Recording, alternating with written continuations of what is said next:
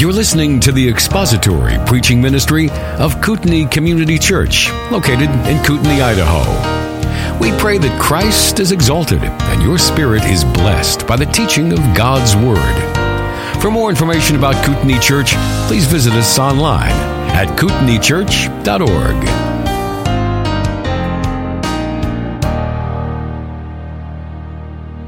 Well, we have officially entered the Christmas season now since we are past December 1st. Some people start to celebrate Christmas earlier than that, but since I'm not a sociopath, I wait until December 1st. Not that I judge those who celebrate earlier than that. Don't judge sociopaths. That's one of my life rules. So for this month, we're going to be looking at some promises from the Old Testament concerning the Messiah. And we've given considerable consideration through to some of the Old Testament passages as we've been working our way through the book of Hebrews, we have noted again and again one of our constant themes that we as the recipients of the new covenant and who stand under the new covenant, we are the beneficiaries of blessings and promises that were foretold long ago, and now they have come to us.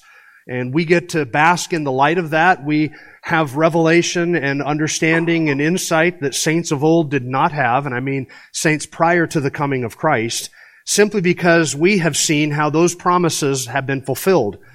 And though they waited throughout the course of their lives, they did not see the fulfillment of everything that was promised to them. That's not to say that the promises failed, but it is to say that they are, were not yet fulfilled. And so viewing them with the eye of faith, uh, as not, though not substance, they were counted as substance. They anticipated and looked forward to that, believing that God was faithful to do what he had promised to do. And still today, we are not yet living in the fulfillment of everything that has been promised to us. There are still promises yet to be fulfilled that we, like the Old Testament saints, look forward to with great expectation and anticipation, knowing and believing just as they had to that God will fulfill and keep His word, all of it. We have the benefit of hindsight that they did not have. And so as we go back into some of the Old Testament passages to, to look at the promises made of the coming Messiah, we're going to obviously be reading those passages and understanding those passages in light of the fulfillment. That is entirely proper. And we will do that as we reflect upon some of these. We're going to bring in, to bring to bear on our understanding of those passages, some of the things that we know from how those passages have been fulfilled. So let me give you a, a, little bit of an understanding of the course ahead over the, over the next couple of weeks. We are going to go back into the Old Testament, look at some of those promises. Today we're going to look at the very first promise of a Redeemer in Genesis chapter 3. Next week we're going to go into the Old Testament and look at the humanity of Christ that was promised and predicted. And then the following week we're going to go back into the Old Testament and look at the divinity, the deity of Christ as it was prophesied and predicted. And then on Christmas Eve, which is a Sunday this year, we're going to, in the morning service, look at the announcement of that Savior, and then in the evening service, the arrival of that Savior. Now, let me give you a couple of introductory remarks here before we jump into our text. First of all, as I mentioned, we're going to be going into some Old Testament texts. Uh, our focus is going to be the Old Testament promises, at least for the next three Sundays, today and the next two. And then we're going to look at the fulfillment of that on Christmas Eve. Second, we're going to be covering multiple passages per Sunday. Not today. Today we're going to be focusing on one passage, which is my standard sort of typical approach to preaching. And I'm not one of the guys, not that there's anything wrong with this or sinful, but you will notice that typically my pattern is not to go bouncing around to like a Bible drill every passage that has to do with this, having you turn from one place to another. That's not how I feel comfortable preaching. So my, my focus is usually on one passage and we zero in on that, reference others, but for the next two Sundays, next Sunday and the following one, we're going to be turning to multiple passages of Scripture. So it's going to be a little bit different as we look at uh, multiple promises from the Old Testament concerning the Christ. Today, we're just focusing on Genesis chapter 3. So if you're not there yet, you'll need to open your Bible to that passage, Genesis chapter 3. We're going to begin with the very first promise of a Redeemer. First, as it appears in scripture. This is the first, as you, if you're just reading through the passages of scripture beginning in Genesis 1-1, this is the first time you encounter a promise. It's also first chronologically. And just keep in mind, sometimes when you're reading scripture, what you see first is not always the first reference to that thing. So there's a difference between what you read in scripture and what happens chronologically in scripture. But this is the first promise of a Redeemer, both the first we encounter in Scripture as well as the first in history. We're going to go back to our first parents, Adam and Eve, back to the garden right after the fall, shortly, I believe, after creation.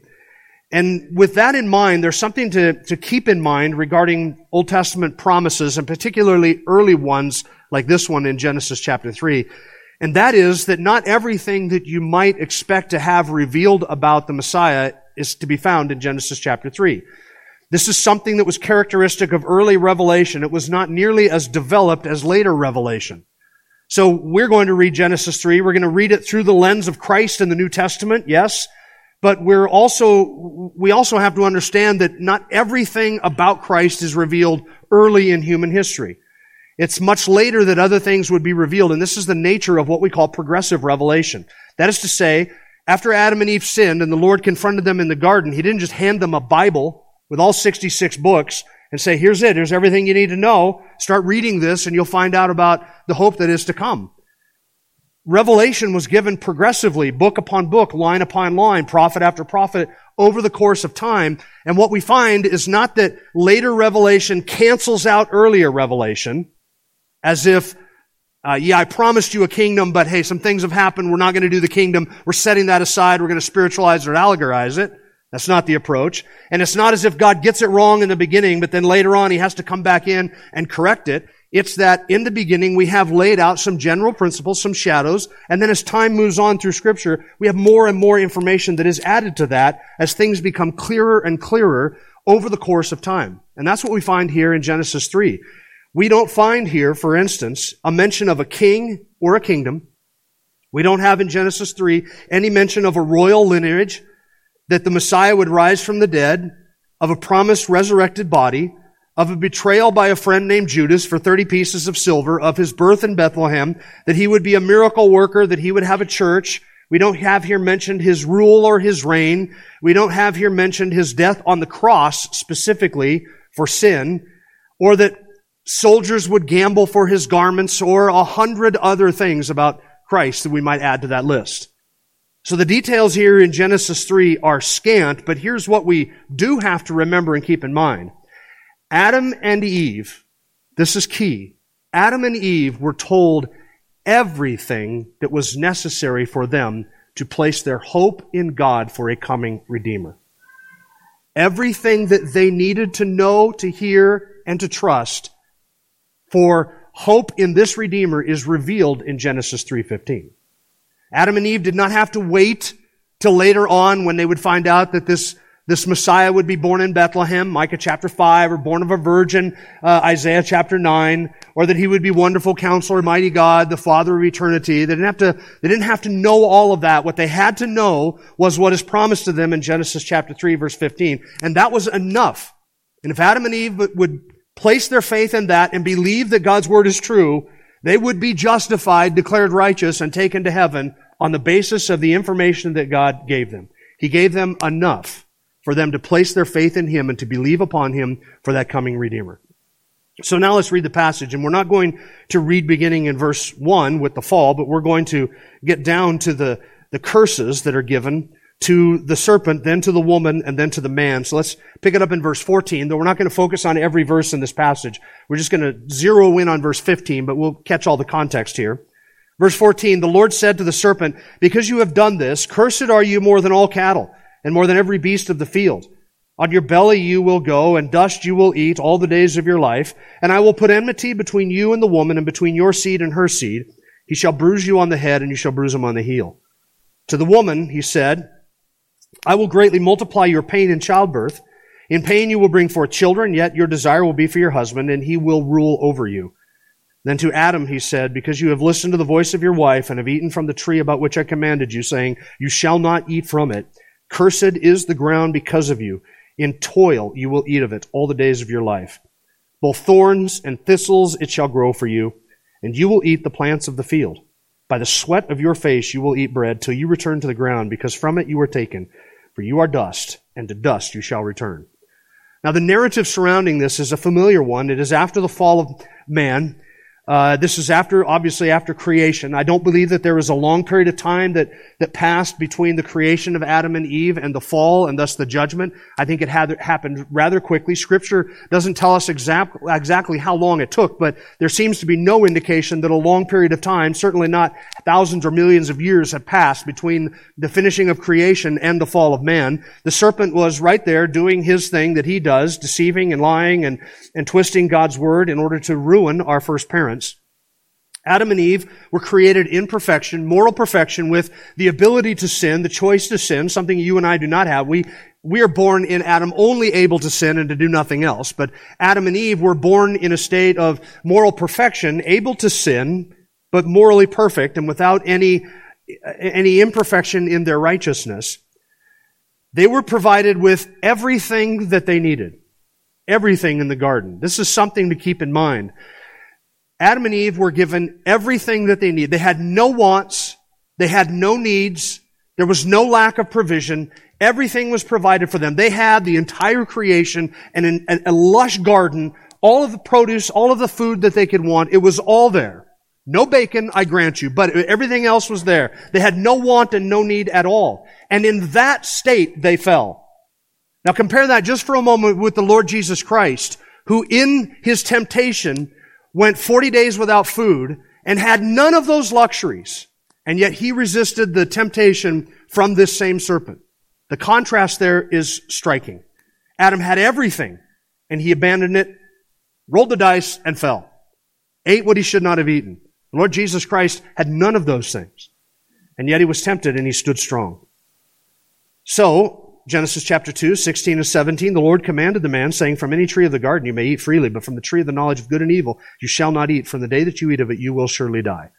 That was the statement. Real simple. One tree. You have everything else in the garden. One tree. Don't, don't eat from it. They could, could walk up to it. They could observe its beauty. They could, they could tend it. They could look at it.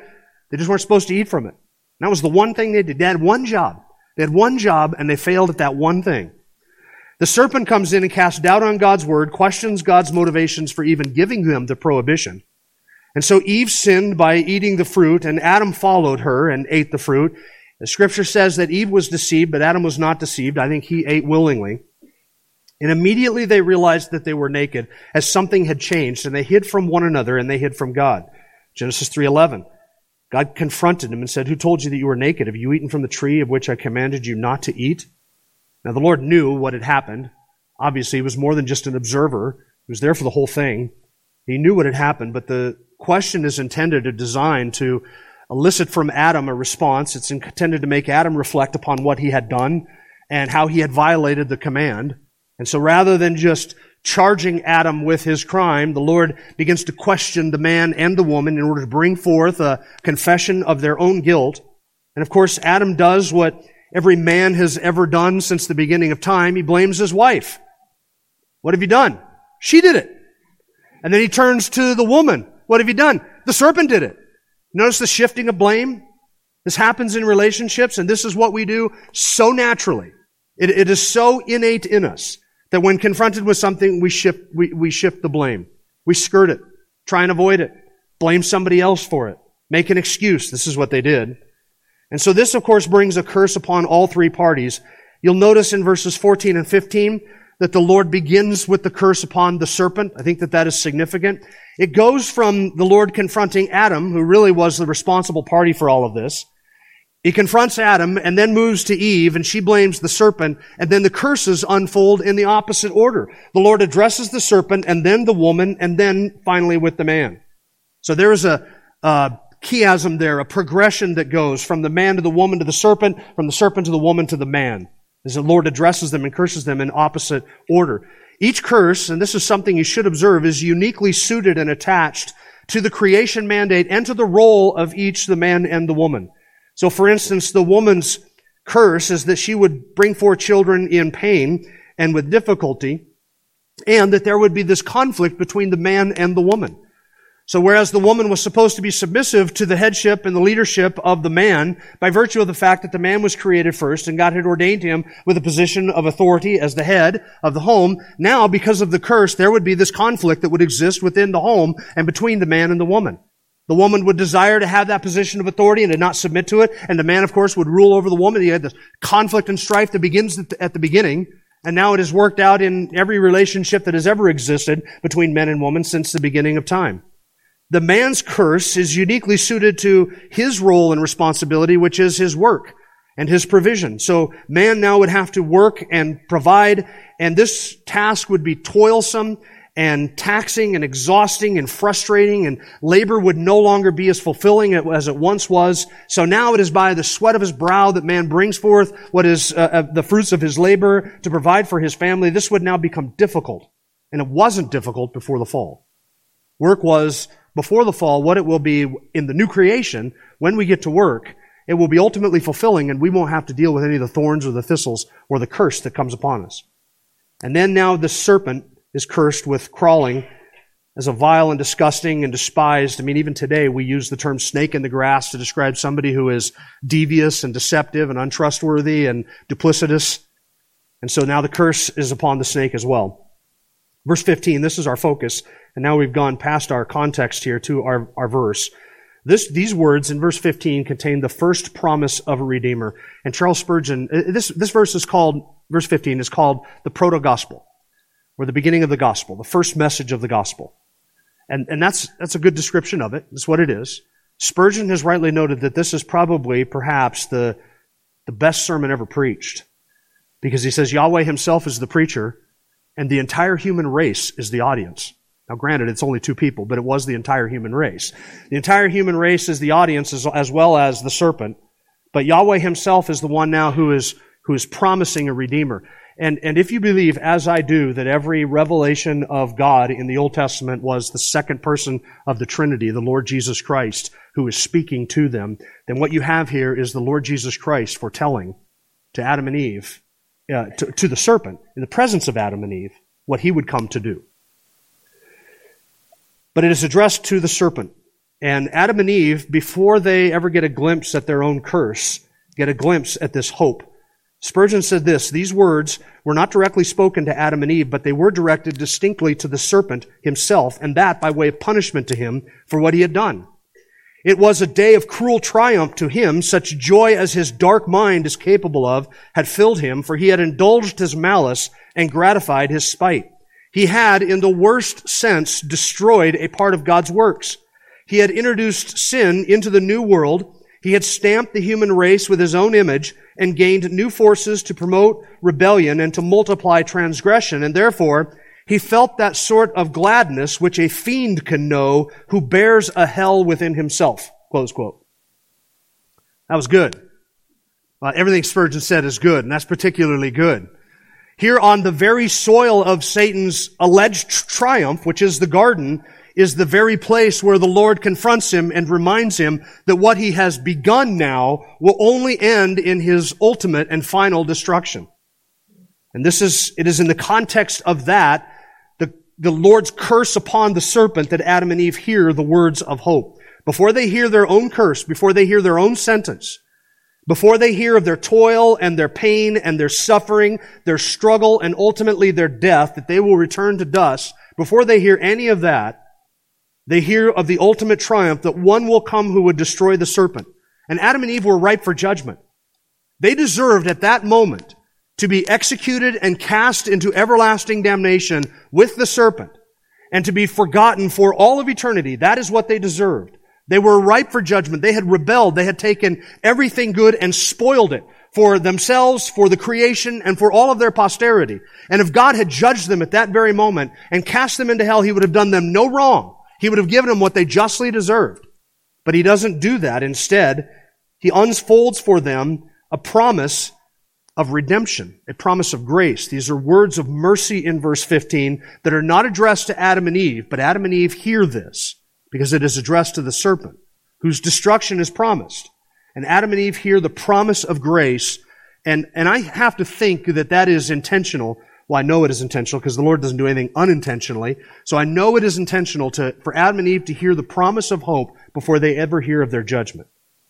You see, God could have just told them pain, suffering, death, disease, destruction, and ultimately dust is what you deserve And that is what you have coming. And you could have abandoned them there and let them, let them live out centuries before he ever gave them a word of hope.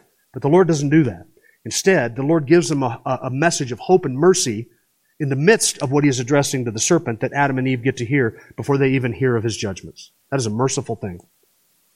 So this is the promise that there shall arise in the future, in the fullness of time, a champion, a victor, who though he suffers shall destroy the devil, crush his power, and crush the serpent's head. Genesis 3 verse 15. This is our passage. And yes, we're finally there. I will put enmity between you and the woman, and between your seed and her seed. He shall bruise you on the head, and you shall bruise him on the heel. In those words of hope, we're going to notice three things about the coming Savior. First, his virgin birth. Second, his vicarious suffering. And then third, his victory over Satan. Notice first the promise of his virgin birth. It is in the phrase, the seed of the woman. Genesis 3.15, I will put enmity between you and the woman, and between your seed and her seed.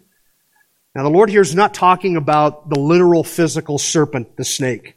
You get the idea, the impression, and it is a right one, beginning in verse 15, that the Lord is now addressing the spiritual entity that is behind the serpent, uh, the, behind the snake's deception. It is Satan himself that is being promised a destruction here. The word seed that is used there is often translated as offspring. It means offspring or descendants or child or children. It's also used of literal human semen, but that is not its, its meaning here. Here it is not used literally in either case, either of the woman or of the snake. Now you'll notice that the passage says that the serpent has a seed and that the woman has a seed. And that does not mean, of course, that Satan has literal physical progeny, descendants, or offspring as if he is able to reproduce in some way. He isn't. But it does mean that he has spiritual children or spiritual descendants. Uh, scripture talks about those who belong to the devil and that they are not those who belong to God. You either belong to the devil or you belong to God, but you don't inhabit any kind of middle ground where you belong to some third entity. There are children of the Lord and there are children of the devil. And you are born into this creation a child of the devil, a child of wrath. And you must be born again and adopted into God's family if you have, are to have redemption. John 8 verse 44, Jesus said to the Pharisees who were trying to kill him, you are of your father the devil. And you want to do the desires of your father. See, this is what makes us naturally born his children. We desire to do his will. He, that is the devil, was a murderer from the beginning and does not stand in the truth because there's no truth in him. Whenever he speaks a lie, he speaks from his own nature, for he is a liar and the father of lies. He is the father of liars as well. In 1 John chapter 3, verse 10, we read by this, the children of God and the children of the devil are obvious. Anyone who does not practice righteousness is not of God, nor of the one who does not love his brother. There are the children of God and the children of the devil. And there are ways that we can tell, Scripture gives us, those who belong to the devil and those who belong to God. And there is no, again, no third category. All of the unregenerate belong to the kingdom of Satan. They belong to the kingdom of the serpent. They are in darkness and in his kingdom. They are allied against God in their sin and their rebellion. And there are only two families, those who are allied against Yahweh and His purposes and His word, and those who have been born again and adopted into the family of God. Now, in what sense are we speaking here of the woman's seed? Because this is, I'm, I'm going to, this is an odd phrasing for the author to use, and it's intended to be odd. But there is a sense in which all of us are also the seed of the woman, if by that you simply mean descendants or offspring, because all of us come from Eve. So in that sense, there is, uh, that could be said of all of humanity, but this passage is not describing all of humanity because the very next phrase says, he, that is one particular seed the author has in mind. God has in mind one person whom you can call the seed of the woman in the sense that this passage is speaking of the seed of the woman. And that, of course, is Christ, the one who would crush the serpent's head. And between the seed of the woman, that is Christ, and the seed or the children, the offspring, as it were, the, the spiritual clan of the devil, there has waged since the garden this hostility and enmity and war. It is a truth war that is being waged out on the, the stage of human history, and it is a war between those who are in the family of the devil, who are his, by virtue of their birth in the original Adam, and it is between those and the one who is the seed of the woman, the Lord Jesus Christ. So there is a perpetual state of battle and hostility that exists, a war over the truth, and there can be no brokered peace between these two families, between these two sides. No brokered peace. There's nothing, and I mean nothing, that the church, that the true believer can do to have peace with the devil and his kingdom. You can't act like them, entertain yourself like them, gather together and look like them. There's no peace that can be brokered because these two kingdoms are always at war. They have been since the garden and they will be until the Lord returns and crushes finally all the kingdoms of this earth and makes all of his enemies a footstool for his feet. Matthew Henry said this, heaven and hell can never be reconciled, nor can light and darkness, no more can Satan and the sanctified soul, for they are contrary to one another. Now, let me make something clear here, lest you walk away misunderstanding this. This is not to say that every unbeliever is our personal enemy. They're not. They're the mission field. So yes, the children of the devil are at war with our Savior, and they are doing, they're attacking Him, and since they cannot get into heaven, claw their way into heaven and attack Him personally, which they would if they could, since they can't do that, they're going to go after the next best thing, and guess what that is? Those who represent Him here. So they are at war with him. They are not to be viewed as our personal enemy. They're to be viewed as our mission field.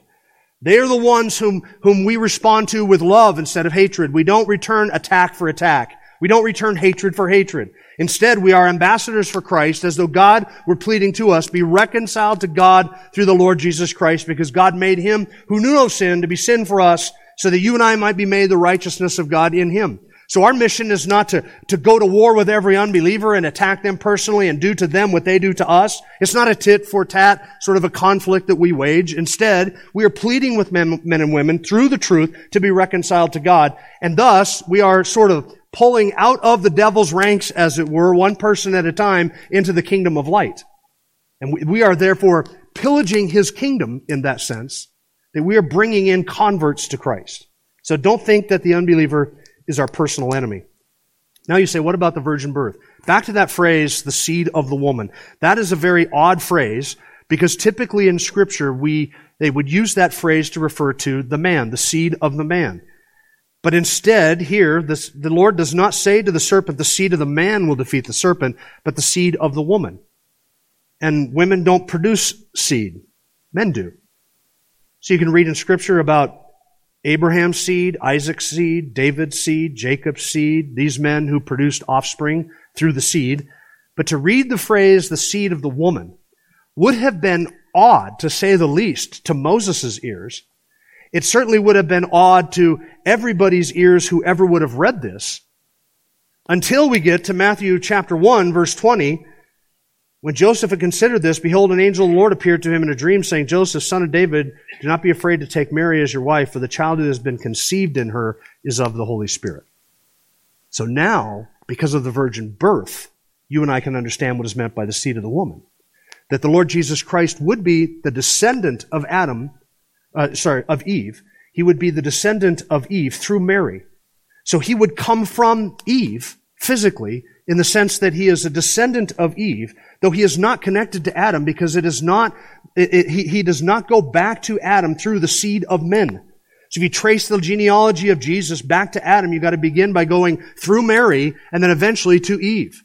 And he is therefore, in terms of the seed of man and the fallenness and corruption of human nature, he is cut off from Adam's lineage in that sense, though he is connected back to Eve, the first parent, but not from Adam. And how does the Lord accomplish this?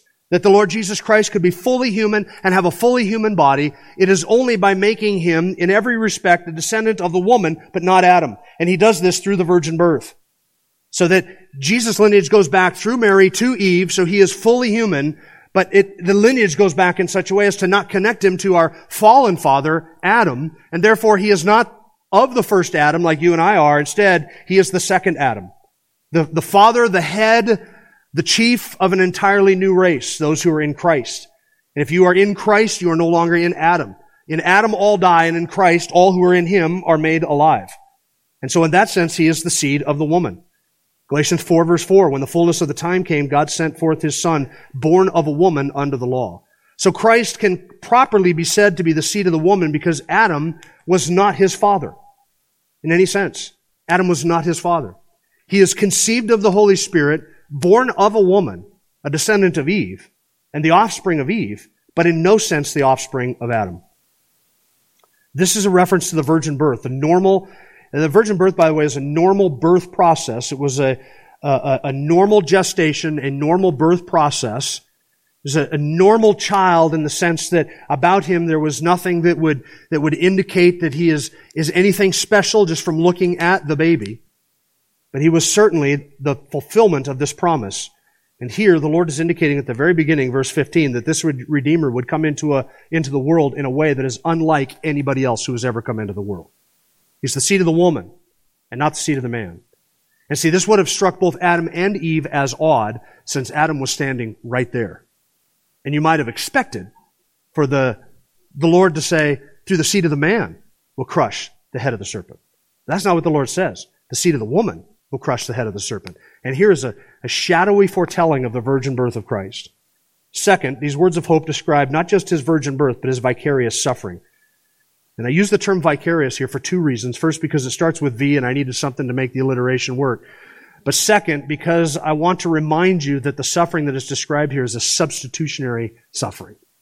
It's not just generic suffering. It's not just pain for the sake of pain. There is a substitutionary element going on here. And though the substitution is not mentioned here in this scripture. It will be developed later on in scripture where some of this similar language is used, like Isaiah 53, for instance, talks of our Savior being bruised and crushed. For our iniquities, there's a substitutionary element that is used there.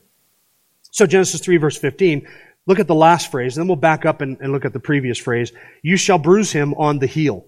Now again, these words are not addressed to Adam and Eve, but to the devil, and this is in a pronouncement of his destruction. The seed of the woman would be bruised, would be crushed there. The word that is translated bruised there means to, to break or to crush or to overwhelm. It's used two other times in the Old Testament. Once in Job chapter 9, for he bruises me with a tempest and multiplies my wounds without cause. And by the way, both of these other references to this word bruised have the idea of being overwhelmed. In fact, that is how it's translated in Psalm 139 verse 11. If I say, surely the darkness will overwhelm me and the light around me will be night. It has the idea of overtaking and overwhelming, of completely crushing one, overwhelming one to the sense of being crushed.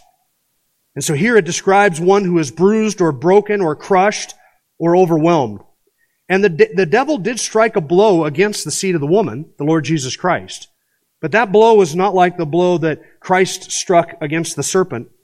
And notice the picture here of a heel and the serpent crushing the heel and the Lord Jesus or the seed of the woman crushing the head of the serpent. The picture is, so here's the wrong way to think about it. Let me give you the wrong way to think about it first. The wrong way to think about it is that there is this conflict or war going on and the devil's going to strike his blow and that's just going to bruise the Lord Jesus Christ. And then the Lord Jesus Christ is going to strike his blow and that's going to crush the devil.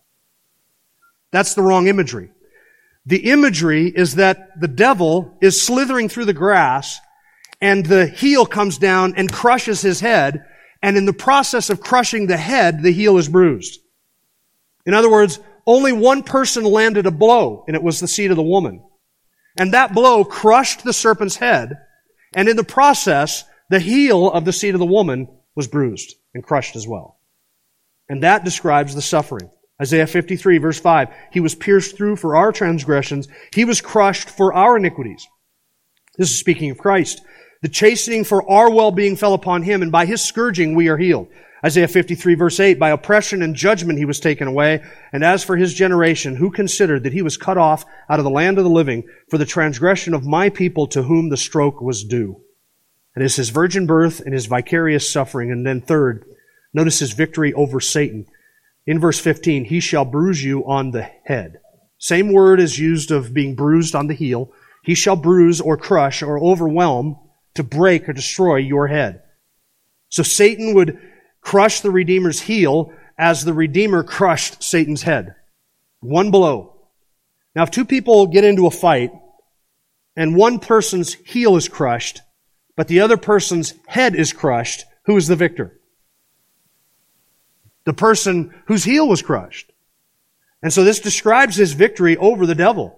It's a vivid picture. The war that began here in the garden, this would result in the Redeemer being wounded and the serpent would be destroyed. The blow that is struck by the heel to the head would be a final and fatal blow that would undo all of his authority, all of his kingdom, and all of his power.